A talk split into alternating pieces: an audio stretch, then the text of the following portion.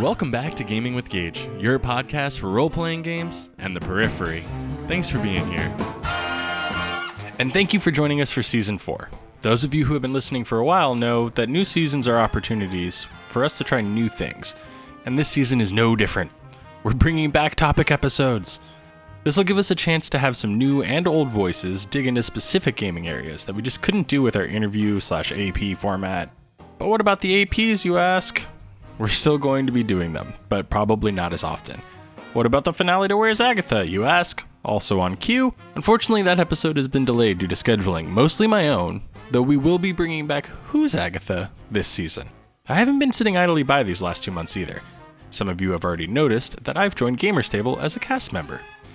Not only was Gamers Table one of the first RPG podcasts I listened to, but Eric Osley was our very first guest on this show. So this is very special to me, and I hope you all enjoy the show. I've also released my first title under the Savage Worlds Adventurers Guild, or SWAG if you're hip with it. A Savage Guide to Dinosaurs features 19 fully statted dinosaurs, as well as an original one sheet called Dino World, which is one of the first, like, this is the first thing I put out into the universe, guys. I'm a little, a little nervous. I hope you like it. To kick off our season premiere, I invited Jeremy Puckett, creator of Heroes of Terra, to talk about Savage Rifts. Heroes of Terra is very cool. but with the new Savage Rifts Kickstarter finished, I wanted to provide a good starting point for people who were interested in it, maybe a little intimidated, and didn't know where to start. People like me, who knew nothing about it except the word Glitter Boy. Jeremy was kind enough to come on the show and educate m- me mostly, let's be honest. If you have ideas for topic episodes, the best place to let us know is on our Discord. It's where we do all of our interviews and occasionally run online gaming sessions. You can also spy on my current home game. As always, we ask that you rate and review the show on Apple Podcasts, Stitcher, or wherever you listen. With all of that out of the way, let's jump into Savage Rifts with Jeremy Puckett. Uh, I'm Jeremy Puckett. I am the uh, owner and writer for Blackwing Productions, a Savage Worlds and Cortex Prime imprint that mainly publishes through DriveThruRPG. Uh, I was the first person to have a Cortex Plus license back when Margaret Weis Productions still had it. Uh, and uh, now I publish a lot of community content for Cortex Prime. Uh, and I've had a Savage Worlds license for my Heroes of Terra setting for about three years now.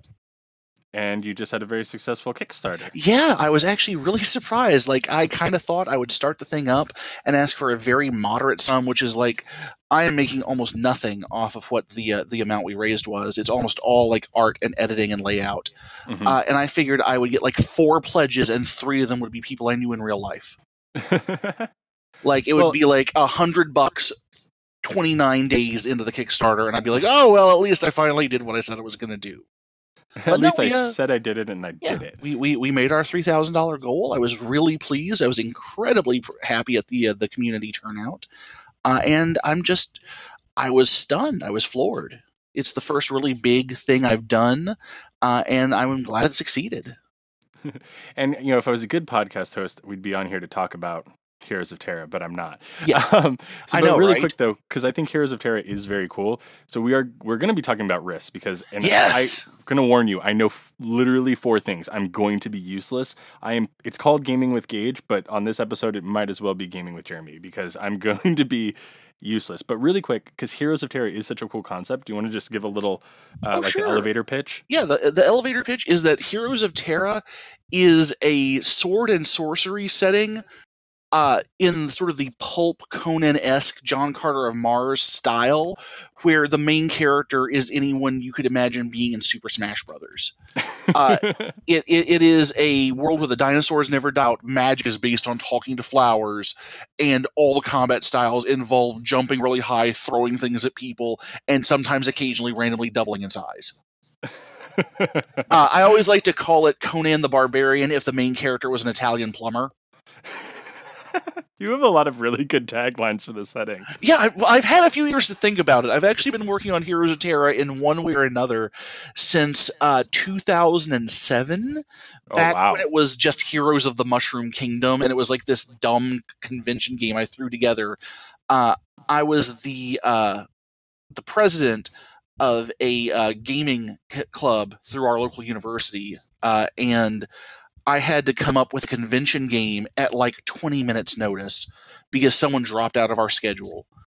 Uh, and we ran a, a convention every year. Usually drew a couple hundred people. It was a great time. But the couple of years I was in charge of it were a nightmare because uh, I got to see all the scheduling crap that, that our great officers never let anyone see. Uh, and so I was like, oh my God, what am I going to do in 20 minutes? And so I just hashed together, you know, a, a few like rando Super Mario Brothers characters in Savage Worlds and uh, just ran an adventure that was set in the the Mario Brothers world. And since then, I've been thinking about it like more and more semi seriously because it's not a super serious setting, you know. but it, it it's one of those things that you can look at and go, okay, yeah, I see where that's coming from from a logical standpoint, and now I get the joke. so yeah, Heroes I, of Terra is very much like inspired by classic Nintendo games from that era, but is not just that anymore. Yeah, I, that's how I think of you and it is from the Savage Worlds Discord. Is it's just like, oh, I'd really love to do something that's like Nintendo inspired, and everyone just goes, "Have you seen Heroes of Terra?" like, and it's that great that, that people can think of me in that respect. I mean, I never thought I'd be the Heroes of Terra guy, but uh, here we are. well, not today. Today you're the today. guy. Yeah, today I'm the Rifts guy. Oh man. So Rifts has had uh, now two ridiculously successful Kickstarters? Yes, uh, they ended at uh, two hundred and thirty thousand. I would be dancing in the streets for that. Well, they were until SWADE came out. The original uh, Rifts Kickstarter, I think, was the most successful Pinnacle Kickstarter. It but was. Adventures Edition blew it out mm-hmm. of the water because Adventures Edition is we're all super hype. Okay, yeah, incredibly hype. Anyone involved in Savage Worlds, very hype. Um, and so Rifts came out, and so I am in as it as it often happens, you know, go into the Savage Worlds Discord. I don't know if you experience this. Sometimes I feel like I don't know anything about Savage Worlds in that Discord. sometimes I, I feel like I really do. But I do occasionally get those moments where people start talking about statistical analysis, and I just oh, gosh, I astral yes. project right out of my body. that was uh, someone said me something to me about odds, and I'm like, oh, I don't I don't do odds. That's what I have Discord for because you can just and for anyone out there who likes Savage Worlds, you can literally just go into that Discord and be like, I was wondering what the probability was for this. And you'll have a physicist, an engineer, mm-hmm. uh, a mm-hmm. postgraduate student who all give you numbers and like like course correct each other and you'll have accurate numbers like within a half an hour. It's insane. So I am personally blessed and cursed with a plethora of highly skilled mathematicians at my own personal table. That's uh, nice. One of my players is a uh, an astrophysicist. Uh, one of them is a professor of computer science, and then there is my wife, who is a geotechnical engineer. Oh wow! Yeah, and uh, so between the three of them, I can be like, "So, what are the odds of?" And I will get three almost instantaneous answers, one of which is exactly accurate, one of which accounts for a bunch of variables and one of which is the actual practical thing that I wanted to know. That's amazing. But yeah, so outside of that Discord, I in other little smaller ponds or different ponds, I should say, I've become known as a, like a Savage Worlds guy because I, I think once you love the system, you'd never shut up about it. Yeah. oh, hey, I was thinking about doing something with zombies, but in space. Have you looked at Savage Worlds? you know, like that kind of thing. Mm-hmm. Exactly. Yeah. So this new Rifts Kickstarter comes out for North America, and of course, everybody who in those other circles is like, "Oh, Gage, look, it's a it's it's Savage Rifts, it's a Savage Worlds Kickstarter," and I have to be the person who's like, "Yeah, I actually don't know anything about that.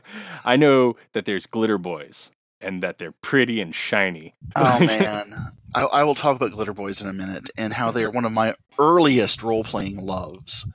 But uh, no, yeah, rifts that's a broad and deep pool right there. Yeah, and you and I were talking on the Discord. I was saying, you know, for people who are newer to Savage Worlds or don't just don't know Rifts and want to check it out, I couldn't find anything that was really nice and like a condensed here's the here's the intro. You know what mm-hmm. I mean? Yes. And I was like, I would do it, but I know nothing about it. And you know, you were kind enough to be like, I know stuff about it. I'm always happy to to jabber on, uh, as my friends know. so that's what we're going to do today. So, Jeremy, what is Rifts? Okay, so Rifts is a science fantasy gonzo kitchen sink post post apocalyptic setting. Uh, I'm going to go ahead and, and say that I am an unabashed Rifts fanboy uh, in kind of the most direct and literal sense, in that Rifts was the very first RPG I collected seriously. Oh wow. And there's Uh, a lot to collect. There's a lot to collect. I started role playing in uh, 1991. By the time I graduated high school, I had spent more on Rifts books than I spent on my first car. That is not even a joke. To be fair, my first car was awful. It was it was terrible. uh, Rifts is a 27 year old setting at this point, and I would dare say it is the only setting that has been continuously publishing that long, like under the same people, under the same publisher, with the same house system, and that's that's a, an incredible legacy. No matter how you feel about the system. now I've heard as someone who's again on the outside, Mhm. what I what I generally hear about Rifts is really kind of fun, crazy like world, and then horrible rule setting. That is, is like- that is Sorry, absolutely the truth. That uh, I've been I've been collecting Rifts since 1992, and I have been uh, looking for a new rules system since uh, 1993. Uh, is is sometimes I like to tell people, but no, Rifts is it is this gonzo, wacky, over the top, everything you thought was cool when you were 12 thrown into one setting. The rules are not as bad as some people make them out to be, but they are definitely way behind the times on modern game design, very broadly spaced out in every core book with these lists of skills that are poorly explained and a lot of things that contradict each other in the same book. It, it is playable. Don't get me wrong, it is more playable than many of the things that came out in 1990, let me tell you but uh, it is a slog. And so uh, I am super happy to have an official Savage Worlds version, especially considering the number of people over the years that have come up, tried to come up with some unofficial port for it and gotten yelled at by Palladium books over that. Uh, Really? Myself being one of them. I'm I'm also not kidding about this. I got in high school three cease and desist letters from Palladium books. Do you include those in your collection? I do include those in my collection. they are points of pride for me.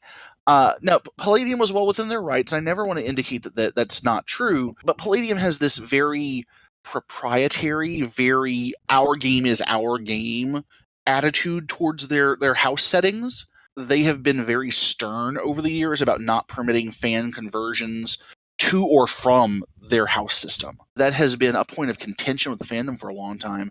So a lot of us kind of thought it would be a cold day in hell before we saw Rift's licensed to another system. I'm always of two minds on that. Creators own what they create. So if you don't want to do it, don't do it. Like that's yours, it's your property. But on the other hand, it's like your thing's only still a thing because of your fan base. So it's Exactly. a weird dichotomy. Yeah, no, I'm, I, I, I fully embrace that they are well within their rights for that. I think it's a, a slightly self-defeating attitude in a lot of ways, Mhm. but clearly it's worked for them to some degree because they're still around when a lot of their contemporaries aren't. yeah. I mean, in 1990, who were the big companies? Uh, TSR, White Wolf, and Palladium, and Palladium is the only one of them that's still around.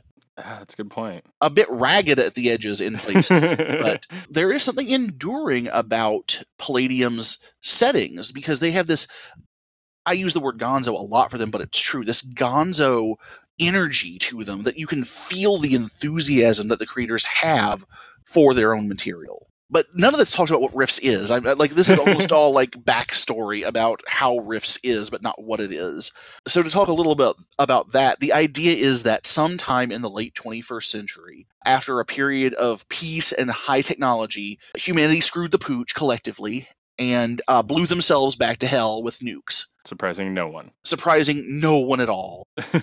The surprise was that uh, this this nuclear Armageddon came at sort of a you know grand conjunction of mysticism time and tore open the doors between realities and let this torrent of magical energy back into the world which made the disaster much much worse. Like in the the books they talk about you know something like 99% of humanity being wiped out Oh, over the course of like 24 hours That's intense. Yeah.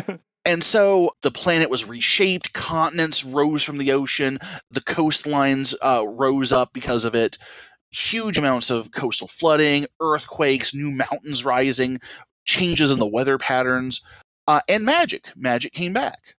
Uh, along with lots and lots of magical creatures who suddenly found a new world to call their own. And so then there's this long Dark Ages period uh, that's something like 150 to 200 years where no one's keeping records because humanity is on the brink of extinction. And then you start to get like civilization rebuilding itself out of the ashes and rebuilding with like this hyper tech scavenged from the old world plus magic and psionics and all sorts of crazy stuff as these tiny kingdoms are starting to reach out to each other for the first time in a long time.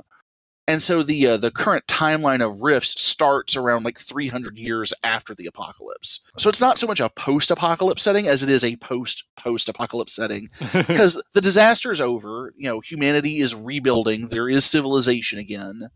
It's just there's a lot of cleanup left to do. so that's the the logical jump for how you have basically everything you want. So it's just like fantasy, you know, magic comes back. There is hyper tech. It's you have scarcity built in, so not everyone's running around and stuff. Mhm. And then, so what are like? Are is it quick enough? Because again, I know nothing. Is it quick enough to go over like the basics of what the kingdoms are? N- man, that would be no. like, there's twenty seven hundred of There- them. there- there- okay. So there are uh, something like 60 books out for the Rift setting. oh my goodness. uh like 30 of those are directly about earth and what's going on in that and then like another 15 are about earth and other stuff and then like the rest are about different parts of the multiverse Oh, good. So the, I was worried about the multiverse. yeah i know right rifts is named for the fact that there are these dimensional rifts that open up in, in reality, these tears in space and time. The world is crisscrossed by this system of ley lines, which you can think of as sort of like magical arteries that carry the life's blood of, of the earth with them. And where they cross, they create nexus points where magic wells and pools, and sometimes that magic gets so built up that it just explodes like a volcano and tears open space and time and that's a rift. and that's a rift. And so the people of the modern day refer to the apocalypse as the coming of the rifts. Oh, that's a good name. That's a good in-world name. Yeah. I see why they're good at setting stuff. Yeah. And so uh, the original setting focused uh, very squarely on the North American continent and very much on like the uh, the Midwest, where all the the kingdoms of humanity are starting to slowly rebuild themselves because the coasts were totally wrecked, and so all the big metropolises of Earth are near coastlines generally. Mhm. you know the biggest cities in the world are on ocean coasts or along rivers and so any uh, you know major apocalypse that involves both nuking civilization and sudden coastal rise is going to wipe most of those out civilization sort of regrew in like you know places where today we think of as flyover country you know like wisconsin and michigan and kansas So that's also where a lot of game designers are from. yes it is and, and, and point of fact i always I always think that uh, half the reason why uh, Michigan and Wisconsin are so important in the Rift's lore is because Palladium Books is stationed in southwestern Michigan. the big things to know about the North American continent is that there are basically two major powers there.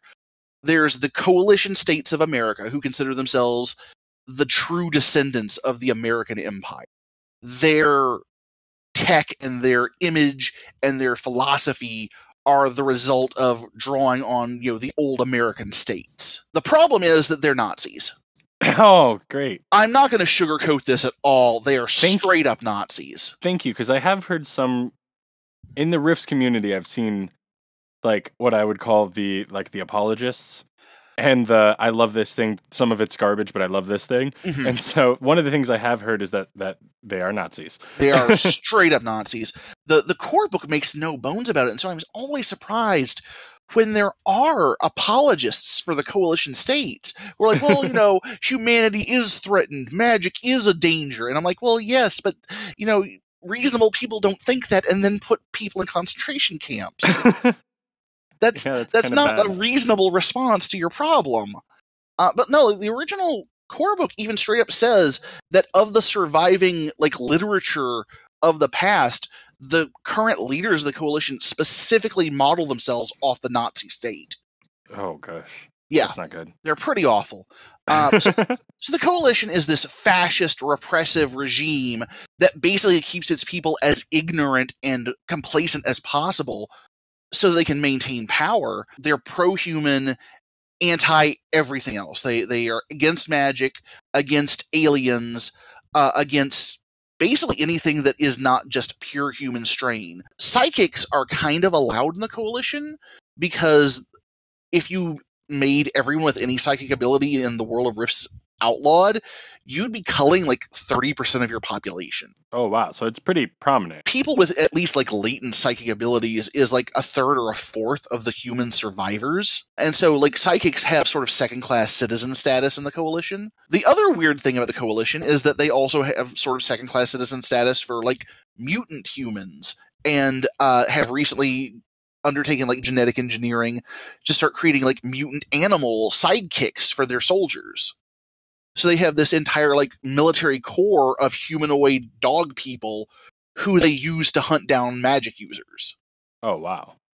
Uh, because you know the whole dogs can sense the supernatural thing is absolutely true in the world of rifts, and so a mutant dog is even better at hunting the supernatural. And the cats are even better at hunting the supernatural, but they don't listen to anybody. That is actually a, a significant problem, as presented in, in, one of the later books. Wait, uh, are you are you serious? I am dead serious. I, I am not even kidding. so that's really what these are books are like. It's literally everything you can think of is yes, there somewhere. absolutely. No, so the coalition is like the big North American power. They have hypertech. They have some psychics. They have genetic engineering.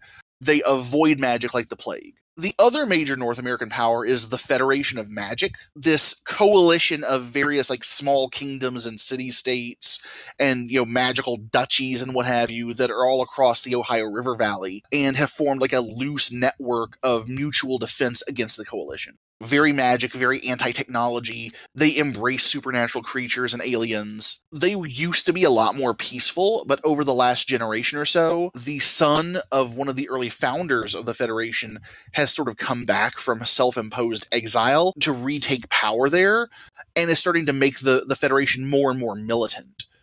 Interesting. So is the Federation like kind of your classic like if you're in that area, does it feel Tolkien esque?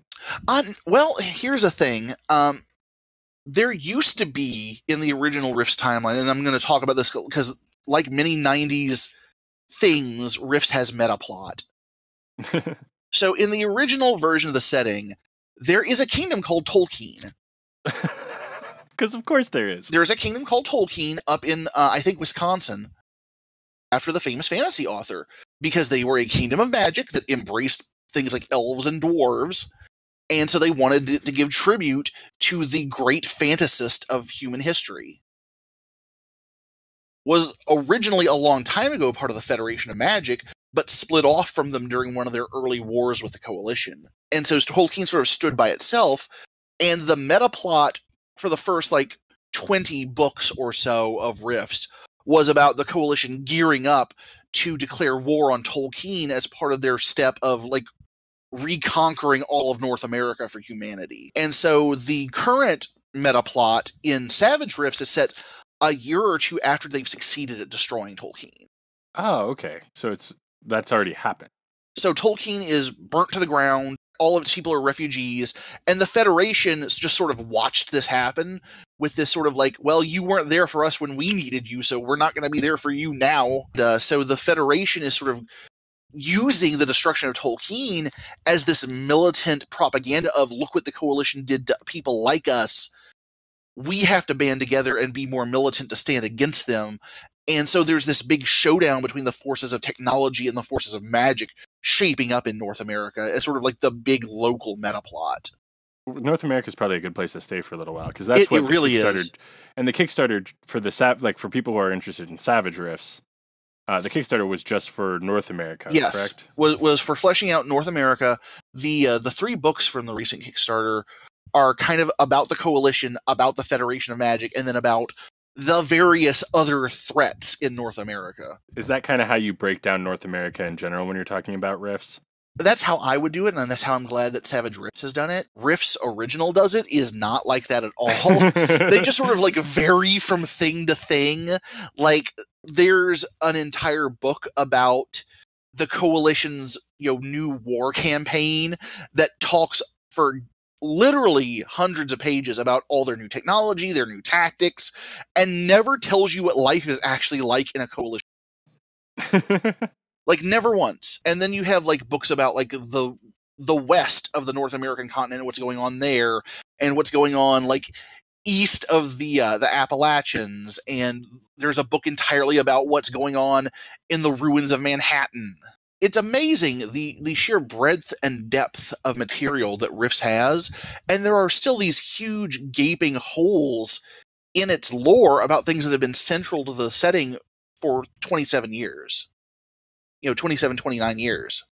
So it's not even like, well, you know, they were trying to fit it in a book. I understand that there's some holes. It's like, no, they've had hundred like all of these books. Yeah. They should have filled this hole by now. There, there, there's been thousands of pages of material. Like one of the major independent kingdoms of North America is called Lazlo, and it's on the ruins of Old Toronto.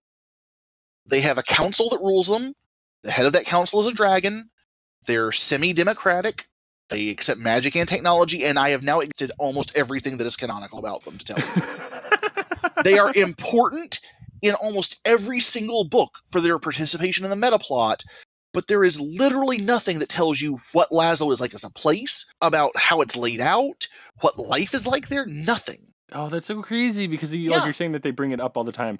They bring it up all the time. Like Lazlo and its council have participation in like every single important meta plot event since the game started.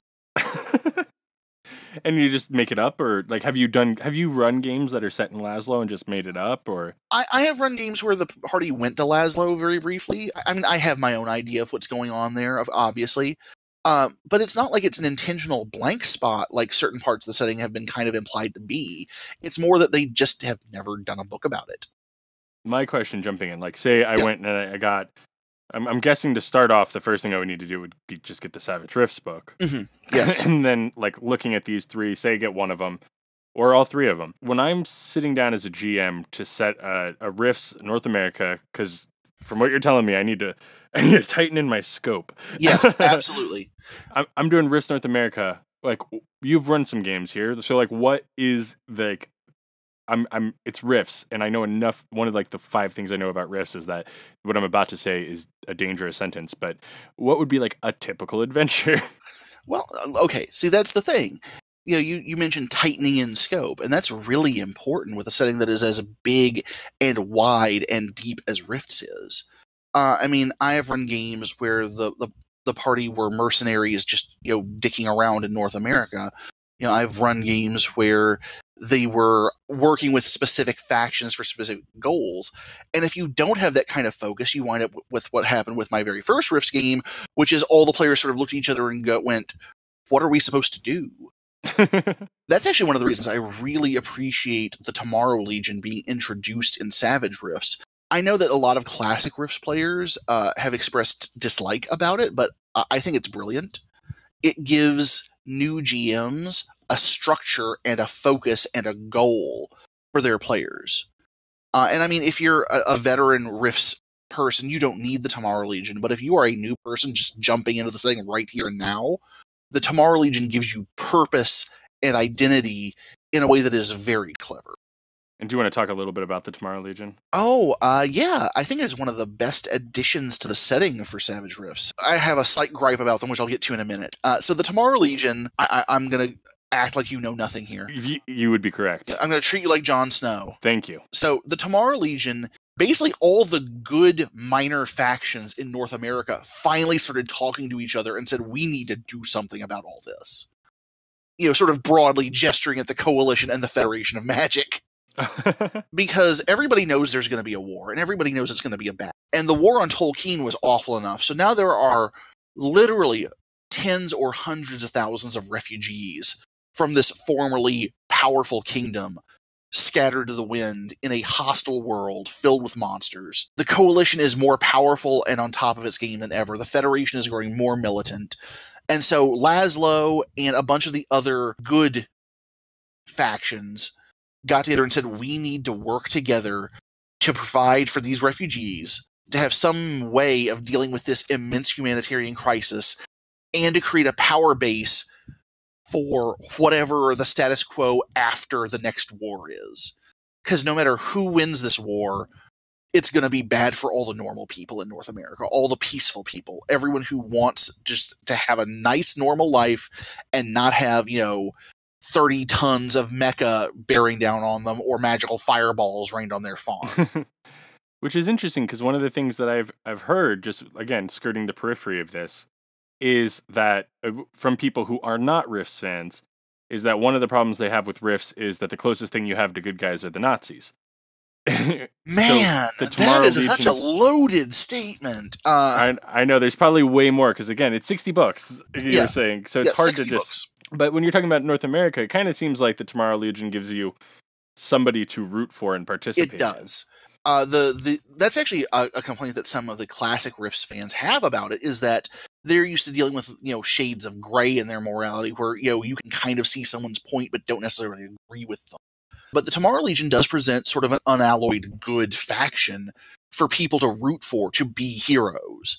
And I appreciate that because there has been this tendency over the last several books of Rifts to do this sort of whitewashing of the coalition in a way that I am highly uncomfortable with, and that the fans have begun to embrace in a way that I am highly uncomfortable with. Because the, the early books are all straight up like these dudes are not. They they put skulls on their uniforms. Uh, their leaders read Hitler, and they round people up and put them in concentration camps. They are Nazis, guys. They are bad.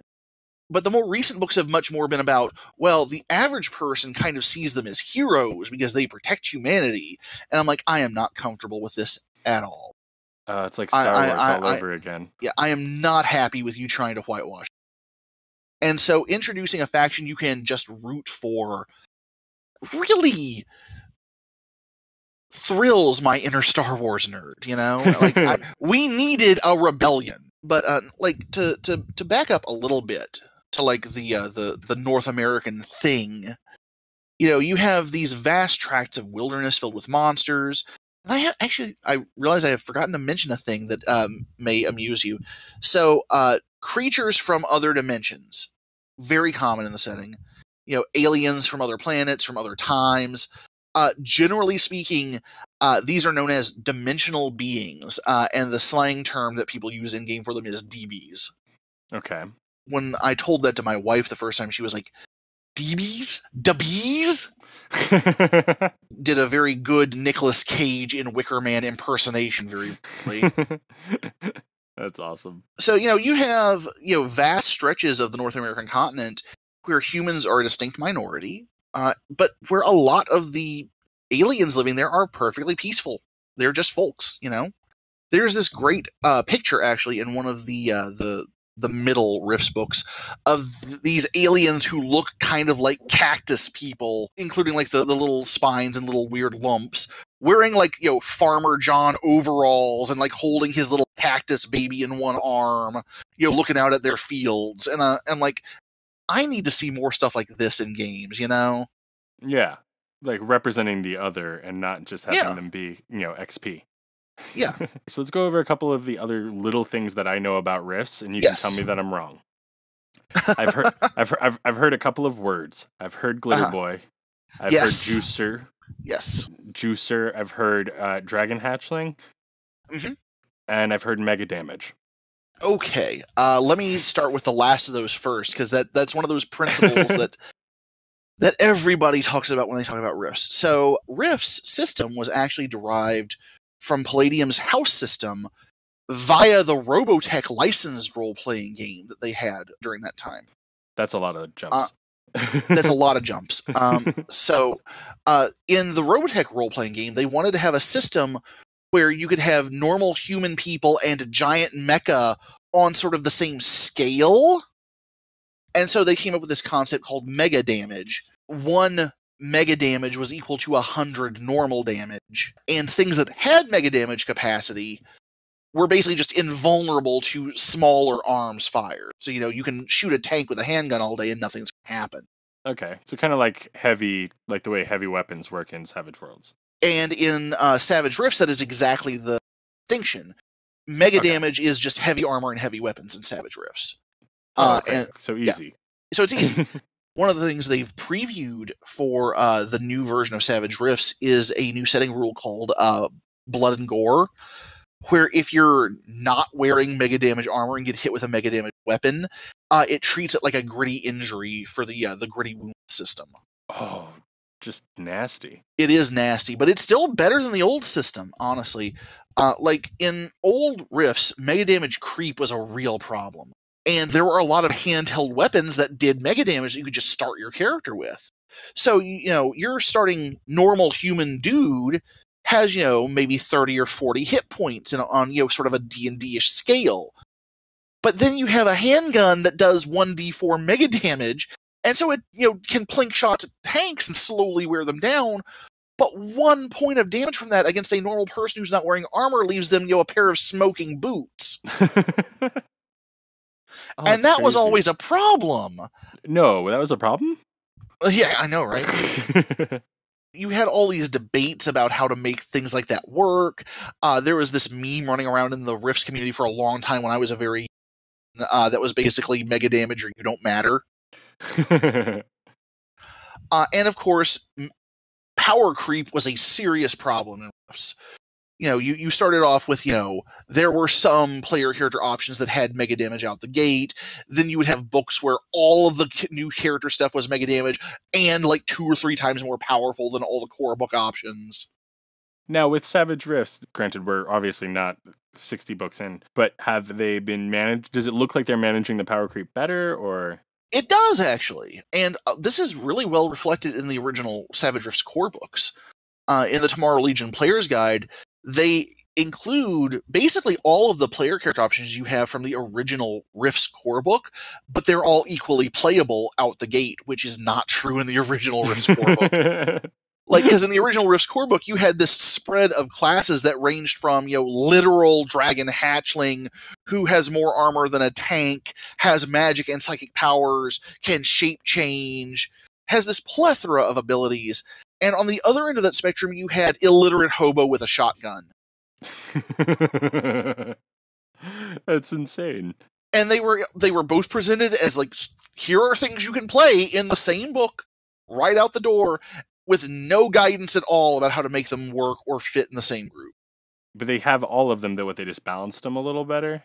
Uh, yeah, actually, one of the, the great innovations of Savage Rifts is this thing called uh, the Mars framework. Because in Savage Rifts, instead of like character classes, there are the iconic frameworks, which are basically packages of abilities similar to character classes. Mhm. Uh, and so the Mars framework is mercenaries, adventurers, rogues, and scholars. That's amazing. Yeah. And so it's it's all of the like miscellaneous. We don't have superpowers, but we can still contribute members of a group. Uh, and one of the ways they handle this is that those people start with more XP and thus more, you know, edges and skills than other people do. Uh, and they usually get a bunch of extra gear or special perks to, to, to round them out. And so the the Mars frameworks are basically all about I'm you know a normal person in the same sense that like Batman is a normal person.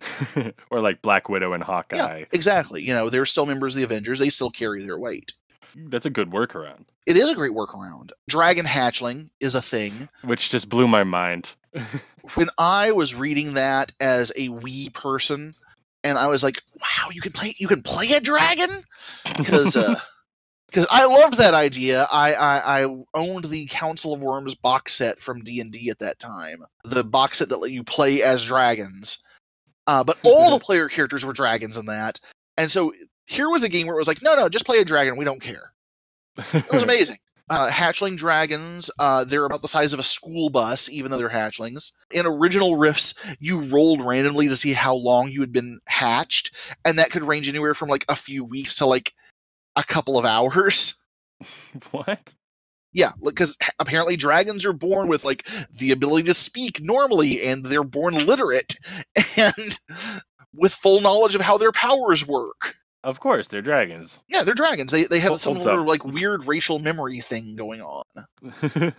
in Savage Rifts, you can play a hatchling dragon who is, you know, young and inexperienced. And one of the things I think is actually really cool about the way they, they handled that is that you start without any of your hindrances ah, and you pick those over the course of your first couple of advances. Because your dragon doesn't know who he is yet, And so as you uh, gain your advances, then you start picking your hindrances to sort of round out who you are as a person. That is very neat. It is very neat. I think it was really cool. That's cool because Um, it means it matters more than just you're a hatchling. Because if you were an actual dragon, it wouldn't make sense to have you as a player. hmm Like it makes it like actually impact the way you play the character, which is It does cool. absolutely.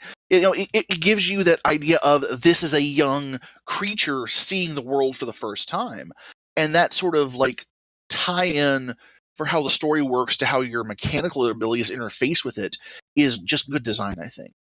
Very much so. So juicers is another word I've heard. Okay, so this is a piece of slang that has kind of fallen out of date, and you can tell that you know the DNA of this game was from the late '80s, early '90s. like juicing back then, uh, and still, I guess, a little today meant Well, to take steroids. Yeah, yeah. Uh, and so a juicer in the context of Rifts is a chemically augmented superhuman. Okay. So they're they're people who basically have had a computer system installed in their body, as well as this reservoir of nanites and high impact. And the computer like doses them regularly to make them stronger and faster and tougher than any normal person could ever hope to be. So basically, every juicer is like steroid Captain America. that is very cool. the problem is that the constant use of those abilities the human body was not meant to withstand that so juicers burn themselves out in a very short amount of time like juicers live like five to six years after they get the treatment Oh wow. Yeah uh, and so juicing and juicers as a whole have this sort of like live fast die young mentality attached to them where you know you only become a juicer if you're the sort of person who's desperate enough or crazy enough to think that you can make your life matter in five years if you just had the power to do it Oh wow. That's kind of sad, but also kind of Uh-huh. cool. And so you know you get people who were converted to juicers unwillingly too who uh, basically were taken as slaves and put through the process and then were equipped with like explodo collars and told yo you fight for our kingdom now as a superhuman and when you burn out we'll find another one Oh man. and some of those people manage to escape and find their own way in the world uh, but some people volunteer for the process you know there's this running theme in rifts actually that you can exceed the limits of humanity at a cost that you know becoming more than human has a price attached to it. And for juicers that price is that your body burns out you know? You have five years of being captain america and then you start getting cancer or you know osteoporosis or alzheimer's or all of them at once Okay, moving on to Glitter Boys because that's really sad. That, that, that, that It is a- sad. Took a dark note. Yeah. i know right uh, juicers are, are are are glorious and sad uh and i and don't do drugs kids as a lesson Obviously, uh so glitter boys were actually the thing that drew me into rifts they're the thing I hear about the most. That makes me like probably the most interested is Glitter Boys. yeah so glitter boys uh it you can use it interchangeably for this specific suit of armor or their pilots. So the glitter boy armor is a 10 foot tall two ton walking tank covered in chromium armor that bounces lasers off it and can take almost any amount of kinetic punishment. And they're called glitter boys because you know they're chromed up and covered in these shifting rainbow patterns when the light hits them. And the standard armament of the glitter boy is a rail cannon called the boom gun. Which is perfect. yeah the so the boom gun is a rail gun so big that to fire it first the glitter boy has to lock into place like all of its joints lock. Then a pair of uh, diamond tipped drills shoot out from its boots like five feet into the ground and then the jetpack on its back starts firing to provide counterweight then the boom gun goes off and something probably ceases to exist within its line of sight As long as it hits it. as long as it hits it. The Glitter Boy's jetpack does not allow it to fly. It is there only to provide counterballast for that gun. now, can you play a Glitter Boy at character creation? You absolutely can. So Glitter Boy pilots are basically like these legacy heroes because during the the dark ages after the apocalypse but before human civilization started to bounce back the power armor pilots of the last golden age of humanity were basically the only thing that stood between humankind and total destruction. And so there's like this mythos around the glitter boys and their armor that they stood and held the line against the dark. Because they're so shiny. uh-huh because they're so shiny. And so you know glitter boy armor every suit of it that exists now is 300 years old and still in almost perfect functioning condition. It's almost like a religion in some ways. Their armor is a symbol of hope to people. Easy strong in the original Rifts and is not a sad sight in savage Rifts let me tell you. Still holds up. it still holds up. Like i mentioned in in in original Rifts mega damage one mega damage point is 100 hit points. And most mega damage armor in original Rifts gave you like 20 or 30 points of mega damage that had to be whittled down by weapons the glitter boy armor suit had uh, around 800 Holy cannoli. Yeah. Uh, and so it's much bookkeeping. so much bookkeeping crazy the savage Rifts version of glitter boy is wow like i look at it and i'm like that is amazing uh, and i actually got to play a glitter boy during one of the uh, demos of savage Rifts before it got released at gen con i want to say in 2016 or 2015 run by uh, Sean Patrick Fannon.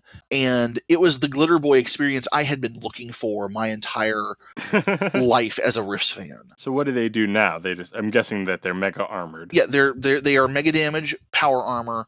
You know they're big bulky heavy hitters. A glitter boy suit is essentially a walking tank that's what it is. Okay.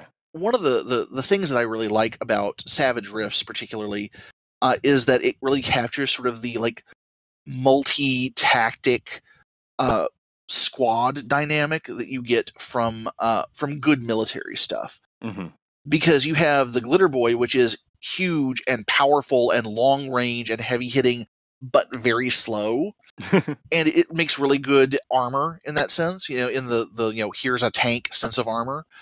But you need like infantry like the rest of the party to keep people from just swarming over it and stabbing it to death. Yeah, because it can't hit them. because it can't hit them. But no glitter boy is uh is everything i really want it to be and you can play one right out of the gate. Which is all I care about. you can also play a power armor pilot with a different suit but i don't know why you would want to No, it's the shimmery glitteriness as that what attracted me. it absolutely is. Uh, when I was uh, a wee lad, I had just gotten into role playing. Uh, my gateway game was GURPS. oh wow. I, I had gotten introduced to role playing at a uh, summer camp for smart kids, you ner- nerd summer camp. GURPS was okay, you know. I was I was like I I kind of kids like this. Uh, and then the one of the players in that was like, well, there's also a Teenage Mutant Ninja Turtles role playing game, and I was so into the turtles at the time. I'm shocked. And uh, in one of the Ninja Turtles role playing game books that he had was an advertisement for Rifts, and they talked about uh, glitter boys and crazies and juicers. I'm like, glitter, what the crap is that? Because you you don't get like this connotation of power from the word glitter, you know. yeah. Anytime there was this this moment of of like dissonance for me of they're talking about something that is really cool with the word glitter, I ha- and that got me fascinated. yeah, I have to know more. I have to know more. See, for me, I'm of the generation where it's like I want, like when I'm playing video games online, I want the most like kitschy, stupid skin on the avatar to to stomp you with. And so hearing I about glitter boys that are shimmery walking tanks, I'm like, I, I'm here for it. I'm 100 Yeah, percent here uh, for it. the original uh, armor, like the the original name of that armor before uh, the apocalypse was uh, the Chromium Guardsman, which is descriptive but not as cool as Glitter Boy. It's not. It doesn't have No. that. Like, there's something to the name Glitter Boy that, like I said, has drawn me in every You- time I hear about Rifts. You have that moment where it's like a, it's a power armor, but it's a disco ball, you know? and I just want to introduce myself. I just want to be like, "Hi, my name is Gage, and I'm a Glitter Boy." hmm There's something there that I just want to capture. All right, so We've talked about some stuff that I the, we've talked we've covered all five things that I know, and I'm sure a small fraction of the stuff that you know. Is there anything else when you're talking specifically? You know, like I said, we'll, we'll narrow scope. Let's talk Savage Rifts. Let's talk Savage Rifts North America. If someone's interested in diving in, is there anything that you feel like you would want that we haven't talked about yet that you want to like mention? Oh my god. Uh, yes, absolutely. The thing that I almost forgot to mention, but now I'm I'm glad you you made me take a step back. uh, no, really. Uh, like one of the things that got me really hooked into Rifts originally, this laser focus on the cost of being superhuman. And so th- almost all of the ways of exceeding human limits have some sort of weird cost, like, you know, you'll burn out in a few years, or you'll go crazy, or everybody thinks you're a monster, or maybe you really are a monster now. Uh, and for the, you know, you really are a monster now, nothing really captures that better than the vampire kingdoms. oh, there's vampires. There's vampires. Uh, where would you be in a kitchen sink setting without vampire? Uh, know, so that's a good point. Rift's vampires are very different than classic ones. Uh, like their whole, you know, the legend of you can't cross running water is sort of a, a misinterpretation of the idea that running water hurts vampires. But in the context of original Rifts, running water can mean a squirt gun. So so you can kill a vampire with a super soaker. that's amazing. Actually, I'm I'm here for that. so if if you think about a creature that water is their enemy, they're going to settle someplace where there's as little water as possible. So you have vampires in Mexico, like thriving in like the Sonora Desert, building these these eldritch Aztec blood kingdom sacrifice uh, lands. And so you have like this thriving civilization of Mexican vampires right across the border, which in many of them are kind of better than the coalition. Again, Nazis. Again, Nazis. um, and so you know you have vampires in the south you have you know nazis in the north you have weird psycho mages in the east and then the further west you go the more it's like we we don't know either. But no like the the the emphasis of Rifts on human enhancement human capability and the ways that that humans give up parts of themselves to become more always really interested me. So you have the vampire kingdoms which are you know humans who become monsters you have the coalition which is humans who have given up their humanity because they think they need to to fight monsters. You have the federation of magic who are humans who have learned to wield a power that comes from somewhere else. And then you have all the weird human enhancement stuff. Like juicers are just like one of those. Then you have like uh there's another original Rifts class uh, called crazies uh, which not the most gentle take on mental illness really and, and a little unwoke for the modern day but uh, like they have a cool aesthetic. You know the the idea is that you get these nanite implants in your brain that unlock your real potential but cause synaptic breakdown over time. By the time you reach your full potential of you know you know my body is overclocked so much that you know i can dodge bullets and i can you know telekinetically lift objects you know you might think that your best friend is a large talking rabbit all of that stuff is is really interesting from like the long perspective of rifts and that's just like barely scratching the surface in north america Again, I'm learning that I need to limit scope. when it comes to Absolutely. You know like there are like two books about south america a book about japan one about russia i'm sorry two about russia excuse me and just all the, these other places in the world where they're all grappling with their own kind of ongoing ripple effects of the apocalypse And I'm looking now on the Pinnacle site also for anyone who's interested. They have, um, I mean, a bunch of free one sheets for Savage Rifts on uh, Pinnacle's website.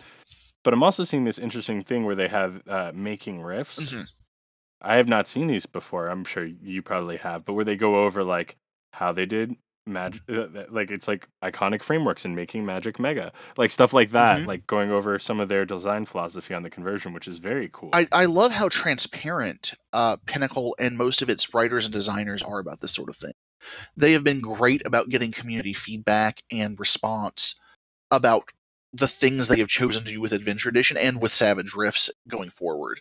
and it's just wonderful. So if people want to check that out, the main one is on Pinnacle's website, and I'm gonna guess that the Kickstarter, once it's delivered, will be up on drive through before the physicals, right? That's generally how they do it. Almost certainly. Uh, last thing I had heard from uh, folks who would know more than me, they're hoping that uh, the PDFs might drop sometime in June.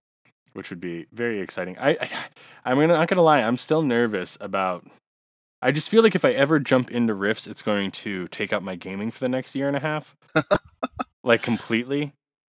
And it's like there's just so much I want to do. It's like I but I don't think I'll be able to start and then stop. Much like a juicer. I will just live hard and then burn out. Now I understand that entirely. Uh, like my first Rifts game, like I said, really suffered from a lack of focus. Like I, I wanted them to see how cool everything was all at once, and no one knew what to do with anything. The fact that they give you so much more structure with Savage Rifts is all to the good, I think. And they have the Tomorrow Legion. Yeah, the Tomorrow Legion. Uh, a lot of people do not care for it. I think it's a great idea. I think it's long overdue, in fact. Well, it's also one of those fun things where it's like, if you don't want it, don't use it. Exactly. it's a hard thing for us. And then for people who are interested in Heroes of Terra, I know we haven't talked about it all that much, but I also know you have a jumpstart out. I mean, I have Yes. your jumpstart already because I was an ultimate backer in this Adventures Edition Kickstarter. because of course I was. Mhm. But if people want to check it out, I know all of this is on drive through. It is. Uh, the Jumpstart is on drive through. Um, currently, I am collating my high tier backers' contributions and getting all my art notes sent off to our great artist, Jen, who is just fantastic. I love his work. The fact he is doing, I think, 90% of the art for Heroes of Terra is just wonderful. That's awesome. And how many Waluigi inspired characters are there in that? Um, I don't want to give away too much, but it's more than one. it might have been the case that at least three people gave me like uh, I, I want to include Waluigi in the setting. I'm like Waluigi, why not Wario? But I guess Waluigi captures people's mentality more. I don't know. I'm I'm all in on Waluigi. It, it it's great. Like uh, my highest tier backer was a guy who donated contributed three hundred dollars to the Kickstarter. There is no three hundred dollar tier. I want to note. He was just that into it, and uh, That's awesome. And so uh, one of the the Waluigi inspired things is his, and, and I really hope that everyone uh, winds up liking the the finished thing because uh, once the uh, the current round of tier editions is done, the uh, raw manuscript is going out to uh, everyone who pledged five dollars or more. So be watching for that. That's very cool. I, you know, like I said, I have the jumpstart and I've been wanting to run it, but I just relaunched an ETU game. Yeah, ETU is great stuff though. Yeah, it's just it's hard though because it's like my wife keeps telling me that I have to stop because I, you know, I have the podcast. I go, I put out the little uh, the dinosaur book, Mhm. um, and then I did, you know, and then I'm running a game, and then I actually, I actually have a job too. Surprise, Yes. surprise! Like everyone else around, I also have a job. She's like, Yeah. you need to stop, and I'm like, I could like, I want to do. Like if I had this schedule, like a normal person schedule, instead of my weird, crazy schedule, Mhm. I would love to do like a one shot, like what uh, the GM's table is doing with like one shot Wednesday Yes. where it's just every week we do a different jump start and just go through all of these amazing settings because I don't think I as a Savage Worlds fan who has a podcast where we talk about Savage Worlds a lot, I don't think I even I was aware of exactly how many licensees were around. There are a lot. really cool stuff. Yeah, absolutely. And yours is just so unique. well, thank you. I appreciate that. You're very welcome. But no, I, I I- wasn't aware of how many licensees. And I went to a licensee Simonheart Gen Con here that I got my license, and there were a lot of us there. You're like, man, if I had known, I wouldn't have licensed. No. No, really, like it, it it's really interesting. Pin- Pinnacle is so good to their licensees. They're they're so involved with us. You know, they they they vet us ahead of time. They don't have the resources to vet every single thing we release.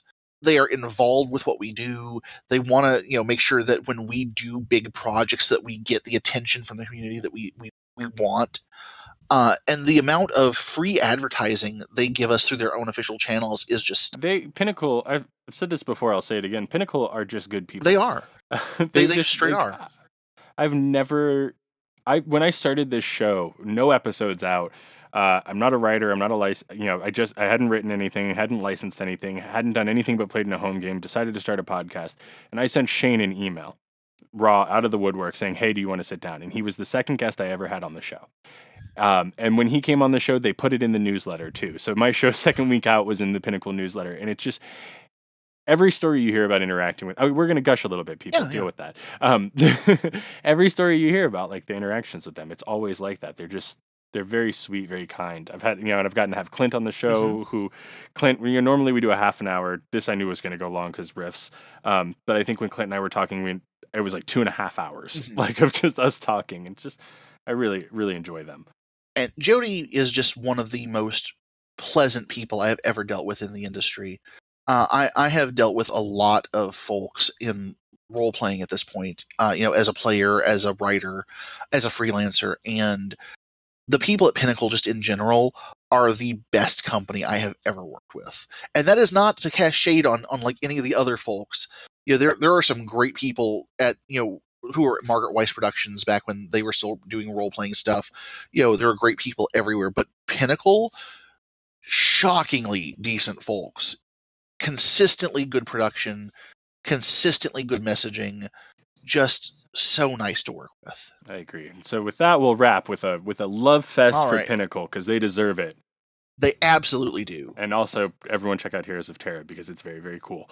and I want Jeremy Thank to keep you, making stuff. Thank you so much for listening to this episode of Gaming with Gage. If you have ideas for upcoming guests, want to chat with the cast, or a chance to play in some of our games, you can find our Discord link in the show notes. You can also find the show at facebook.com slash gamingwithgage and on Twitter, Instagram, and Twitch at GamingWGage. Your support makes this show a reality week after week. One of the best ways to help out is to leave five star reviews on Apple Podcasts or wherever you listen. We read all of them, and sometimes we even read them on the air. We look forward to hearing from each and every one of you, but until then, we'll see you next week.